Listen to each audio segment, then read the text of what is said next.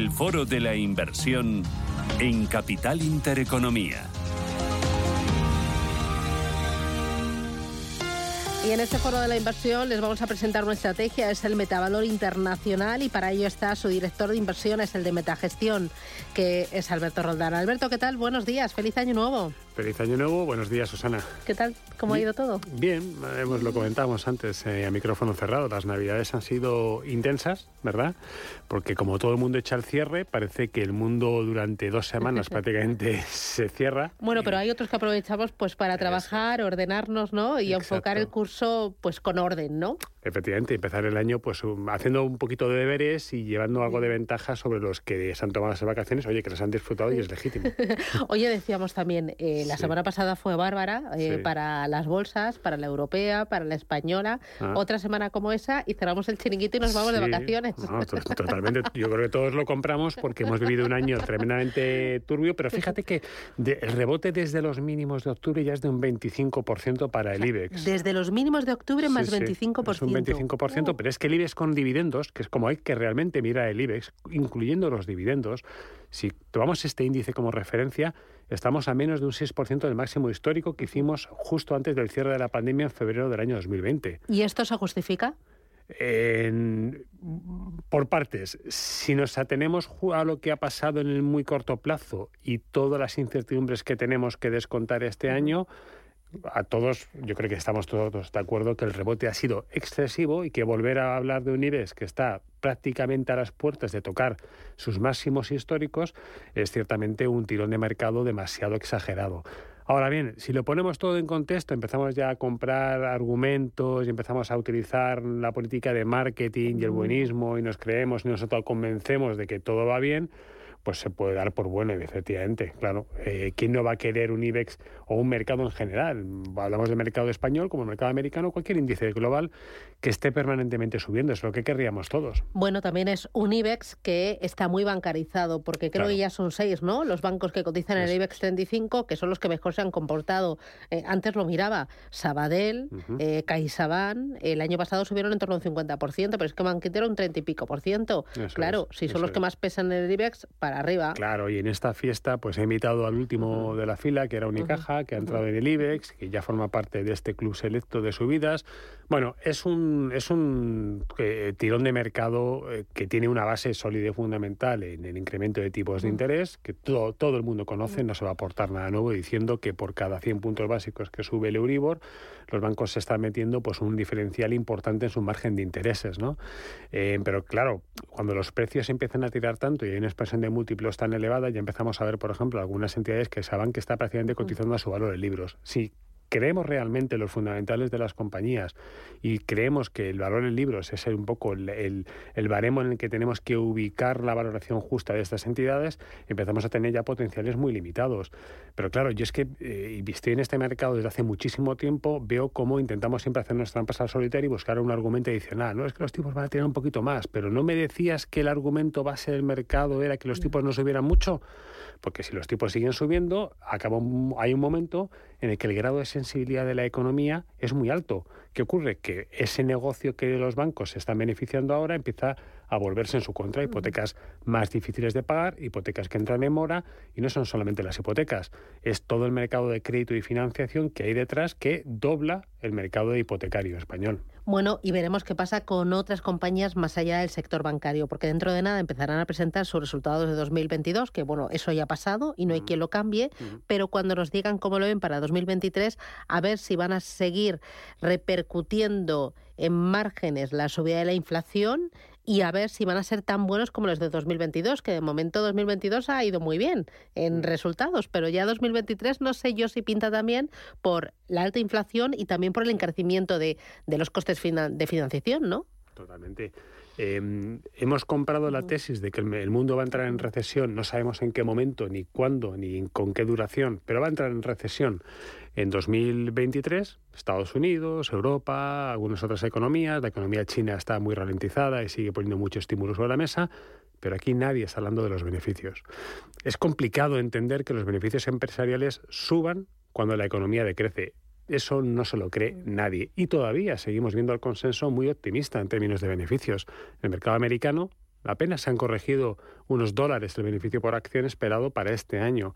Seguimos todavía en entornos de 220 dólares y realmente, si, como tú bien, has detallado, ese es el escenario con el que nos enfrentamos y sabemos que cuando las cosas pueden ir peor, van todavía peor, yo creo que es un escenario optimista. Entonces, de todo lo que malo que hemos visto en la economía, lo que nos falta por poner en ajuste son los beneficios empresariales. Yo creo que el primer el, cuarto trimestre con el inicio del primero, como tiene muy muy poquita diferencia de tiempo, va a ser un baremo importante para ver en qué medida el mercado está equivocado. Ojo, como nos hagamos un Powell con sobreestimar la inflación, vamos a ir eh, poco a poco desgranando un escenario que lejos del optimismo de esta semana anterior, vamos a ver un escenario mucho peor. Eso se llama hacerse un Powell. Hacerse un Powell, efectivamente. Decir que aquí no pasa nada, que todo está bien. Te lo voy a copiar. Oye, todo esto trasladado al metavalor internacional. El año pasado, muy bien. Sí, sí, No, estamos súper contentos porque eh, creímos que esta es la estrategia acertada. Le hemos dicho a nuestros partícipes y a nuestros eh, inversores que la, donde tiene un margen potencial de, ganancia más elevado es en el mercado internacional y no apostando por un único mercado. ¿no? Por eso eh, creemos que la estrategia internacional sobre la nacional debería de primar en las carteras. ¿no? Es una estrategia mucho más diversificada, con mucho más opcionalidad, es una estrategia donde podemos incorporar de manera muy decidida, por ejemplo, mercados emergentes de energía, eh, de materiales que no tenemos en el mercado nacional y ni siquiera en el europeo. Y esto a nosotros nos parece que es muy interesante. Eh, si hubiéramos acabado el año en, noviembre, habríamos hecho un más 4%, que yo creo que es eh, un ejercicio eh, de éxito rotundo eh, y diría casi sin precedentes en la casa, ¿no? Pero bueno, en diciembre las cosas se torcieron, el mercado se vendió, vimos un flujo muy importante de salida de renta variable a nivel global y eso pues a nosotros nos afectó y acabamos el año un poquito lejos de donde hubiéramos estado o deseado estar. Eh, oye, cuéntame, eh, ¿cómo está formada la cartera de Metavalor Internacional? Mm. Bueno, básicamente tiene eh, todavía un componente estructural muy importante la parte de energía, porque nosotros no intentamos mirar el precio spot de un, de un mineral, de una materia prima o, del, o del crudo en sí mismo, ¿no?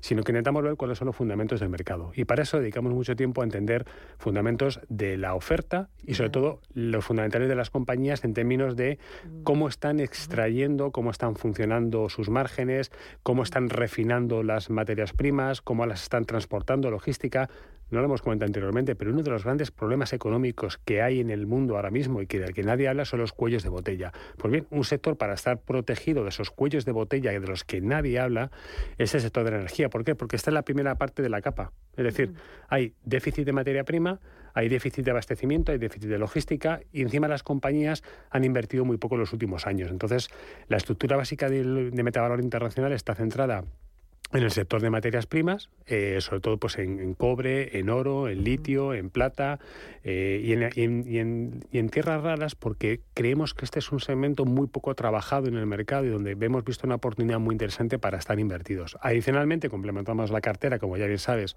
con la parte de energía, algunas compañías de exploración y producción de crudo eh, no integradas, de exploración y producción excelentes, y cuando digo excelentes son yo no he visto compañías iguales en, mis 20 años de carrera y, alguna compañía gasística. Y luego el resto pues son compounders, son compañías buenas donde eh, tenemos márgenes de seguridad muy altos. Hablamos de precios objetivos que deben estar como mínimo en un más 30, más 40% y si las cosas fueran bien en un plazo de razonable de tiempo, 3-5 años, debería estar doblando su precio. ¿Primas la alta rentabilidad por dividendo para incorporar a un título en cartera? No, no, no porque el dividendo es engañarte un poco, ¿no? Si lo gestionas bien es interesante, porque te permite, bueno, tener un ingreso recurrente de caja. Digamos que un fondo que tiene una rentabilidad, una rentabilidad por dividendo media del 2-3% cubre su comisión de gestión, ¿no? Y eso de alguna manera pues le da algo de tranquilidad al partícipe. Pero hacerlo como una tesis de inversión me parece que es erróneo. Primero, porque ya incorpora el efecto de los impuestos, que es poco deseable.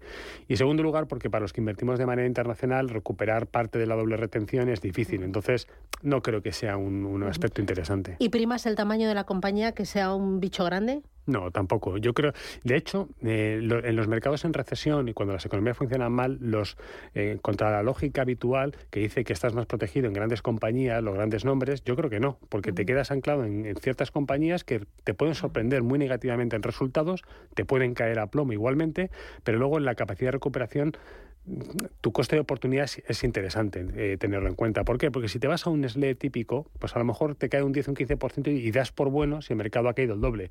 Pero claro, en la fase de recuperación, eh, Nestlé no te sube un 30, te sube menos. Y esas compañías pequeñas donde creemos que hay margen potencial de poder ganar dinero, te pueden llegar a doblar. Entonces, para nosotros está claro, no miramos el tamaño per se, pero sí que es cierto que de manera bueno, un poco sesgada intentamos mirar más las compañías pequeñas porque, bueno, por lo, típico, o no tienen cobertura, o el mercado las deja de lado, o se han quedado muy penalizadas, hay muchas circunstancias. Oye, ¿y eres value o eres growth? Porque ahora todo el mundo me dice, no, no, yo ni uno ni otro, yo soy blend, o blended, o, sea, eh, como que mm, eh, ahora soy value, luego soy growth, según venga el mercado, y lo que primo es la selección y el combinar ambos estilos. ¿Tú tienes algún estilo, alguna etiqueta o no? ¿Te das cuenta cómo son las modas? Es, así, ¿no? Al final, eh, yo creo que hay una camiseta para todos los gustos, ¿no? Y aquí la gente te abre el armario y dice, hoy voy a ser growth y mañana voy a ser ¿Y tú tienes varias o no? O no? Yo creo que usa la misma camiseta siempre, pero la lavo. Em, bueno, sí, hay un poco de todo. Yo, no, yo creo que no hay value sin growth y no hay growth sin value. Y al mm. final lo que todos buscamos... Eh, Hombre, yo creo que todo el mundo al final eh, busca comprar calidad a buen precio. Sí y no hay más, ¿no? Sí, sí, eh, sí. Pero muchas veces también, o sea, ¿qué es comprar calidad? Es comprar un, un bicho que somos incapaces de valorar. Ah, bueno, eso no. O sea, entiendo que calidad, pues una compañía consistente, con beneficios recurrentes, con eh, caja, em, sin deuda o con poquita deuda, eh, con un producto, un servicio único.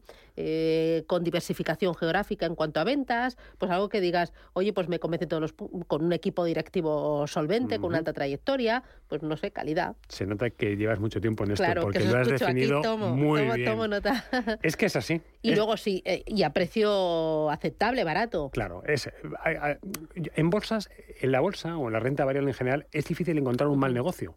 Hay buenos negocios, hay buenas empresas y hay malos gestores o hay mm, ciclos. Entonces, la calidad te la da el momento del ciclo en el que estamos. Em, las empresas de calidad excepcional, cuando las tienes a precios muy buenos, salta automáticamente el chip de alerta y todo el mundo va. Es, complicado estar eh, comprando en el precio más bajo y vendiendo en el precio más alto. Y lo mismo pasa con las empresas que autocalificamos como de calidad.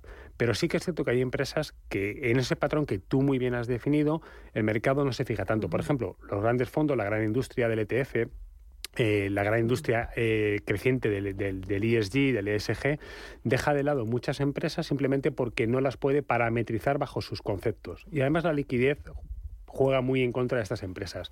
Una gran compañía de 600, 800 millones de capitalización está fuera del radar de cualquier banco, cualquier ETF. Bueno, pues ahí a los value y growth o blended, como lo quieres llamar, nos da la oportunidad de poder, eh, de poder dedicarle tiempo y esfuerzo a entender estos negocios, a entender estas compañías y si funcionan, es que en el 100% de los casos te acaban pagando. El problema es que el inversor es impaciente y muchas veces no espera alcanzar ese tiempo necesario para poner en valor las inversiones. Oye, ¿es una cartera concentrada o diversificada? Muy concentrada. Es que no, tenemos tiempo para, para poder dedicar a 70 eh, compañías. Y aunque lo tuviéramos, nos faltaría equipo. Y aunque lo tuviéramos, nos faltaría otra serie de cuestiones. Entonces, al final te vas, te vas eh, entrampando. Eh, una cartera concentrada te permite trabajar más tranquilo, con la mente puesta en, en cinco o seis sectores donde tu expertise va ganando peso. Yo los últimos 10 años le he dedicado muchísimo tiempo al sector de, la energía y de las materias primas, le dedico mucho tiempo. Ahora, por ejemplo, ¿te imaginas lo que estoy leyendo? física y química. ¿Ah, Dedico mi lectura a aprender cosas de física y de química. Fíjate que le iba a decir. ¿Por qué? Porque la física y la química me ayuda a entender cómo se refinan las materias primas, cómo se procesan, cuáles son los componentes de la materia prima, qué nos aportan, qué permite introducir de novedad ciertos minerales, eso es, eso es lo que puedes hacer cuando tienes 30 compañías en cartera. Oye, ¿en esa cartera internacional hay algo de, de España? Vamos a incorporar dos ideas muy pronto y seguramente ya de españolas. Sí, te las quiero contar en el próximo programa. ¿Por qué letrita empiezan? A ver. Bueno, eh, están, digamos, en los primeros deciles del abecedario.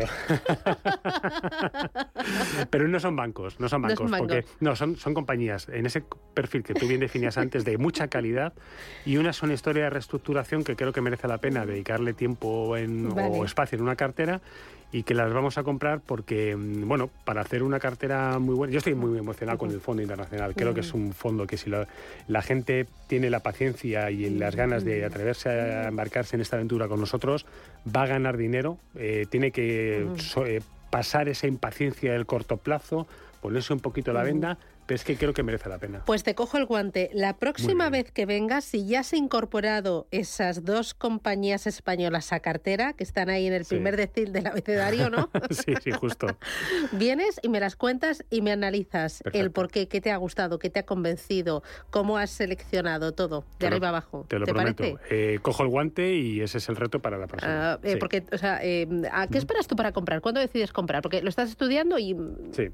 Mira, hay, por ejemplo, en el sector de la minería, cuando miras a una compañía solamente analizando comparables, hablando con los directivos, te salta otra idea que es más interesante. Si yo le gano un 30% en una posición, que creo que le puedo ganar otro 30% adicional, y resulta que de analizar esa empresa encuentro otra eh, que es similar, que está en la misma historia, pero con dos años atrás, y puedo ganar el 100%, lo que hago es rotarla. Entonces, muchas veces, la gran mayoría de las ideas vienen por esa vía.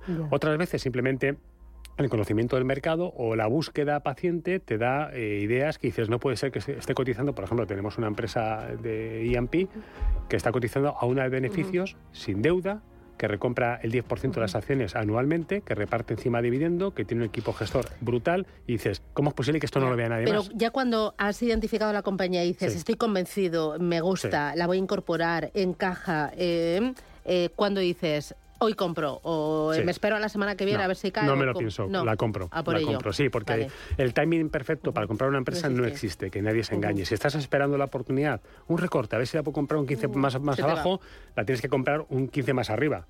Y además que Entonces no funciona. Alberto Roldán, Metavalor Internacional, director de inversiones de Metagestión. Un lujo. Eh, prometido, ¿eh? Sí, sí, Las sí, dos compañías. sabes que cumplo. Gracias. Adiós.